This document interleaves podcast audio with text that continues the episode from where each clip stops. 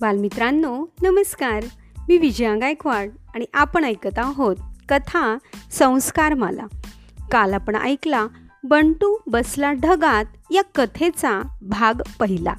कथेचं लेखन केलंय ज्येष्ठ बालसाहित्यिक राजीव तांबे यांनी.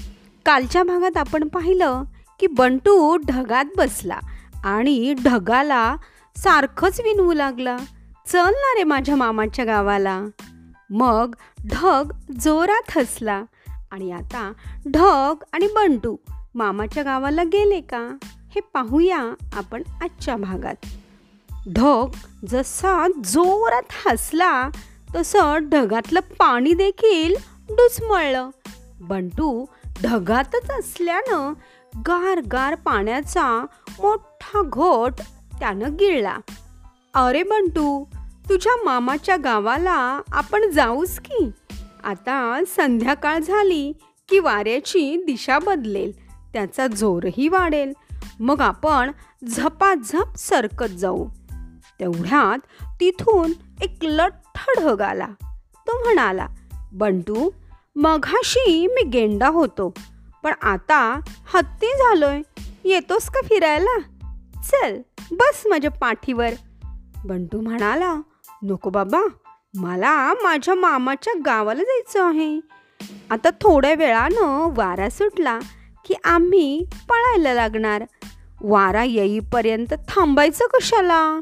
असं स्वतःशीच बडबडत तो हत्ती ढग लांब गेला आणि धावत येऊन त्या बंटूच्या ढगाला अशी जोरात धडक मारली की बस रे बस. बंटूचा ढोग गडबडा लोळत निघाला. ते थेट डोंगरापाशी जाऊनच थांबला.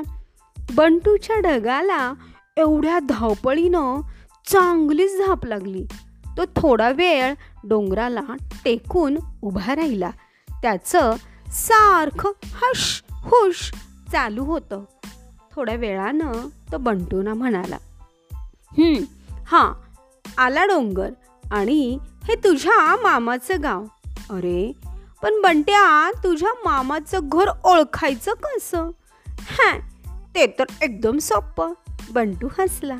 त्यानं ढगातलंच पाणी ढगावर उडवलं आणि म्हणाला एका सुंदरशा बागेत माझ्या मामाचं घर आहे. घरात शिरताना उजवीकडे दिसतात लाल गुलाबी आणि पिवळ्या रंगाच्या गुलाबाचे ताटवे. डावीकडे डवरलेला घमघमीत मोगरा रस्त्यावरून जाणारी माणसं. या वासानंच वेडी पिशी होतात. बागेच्या चार कोपऱ्यात चार सोन चाफ्याची झाडं आहेत आणि घराला लागूनच एक प्राजक्ताचं झाड आहे. घराच्या पाठीमागे गच्च आमराई आहे. अरे ढगा प्रेमानं तू तिथंच बरसू लागशील. ह्या जांभराईत मामानं एक मोरही पाळला आहे. एवढं सगळं भराभरा बोलून बंटूला धाप लागली. तो ढगातलंच थोडंसं पाणी प्यायला आणि मग ताजा तवाणा झाला. ह्या सारं ऐकल्यावर ढगालाही उत्साह आला. तो झपाट्यानं गावाकडे निघाला. तरारलेली गुलाबाची फुलं मोगऱ्याचा घमघमाट आणि चकाकणारे सोनचाफे पाहिल्यावर बंटून ओळखलं हेच माझ्या मामाचं घर. तर मोराचं हे मामाचं घर पाहून बंटू अगदी खुश झाला. आता मामाच्या घरी गेल्यानंतर या बंटूनं आणि या ढगानं काय काय मज्जा केली बरं? हे आपण ऐकूया उद्याच्या भागात. तोपर्यंत नमस्कार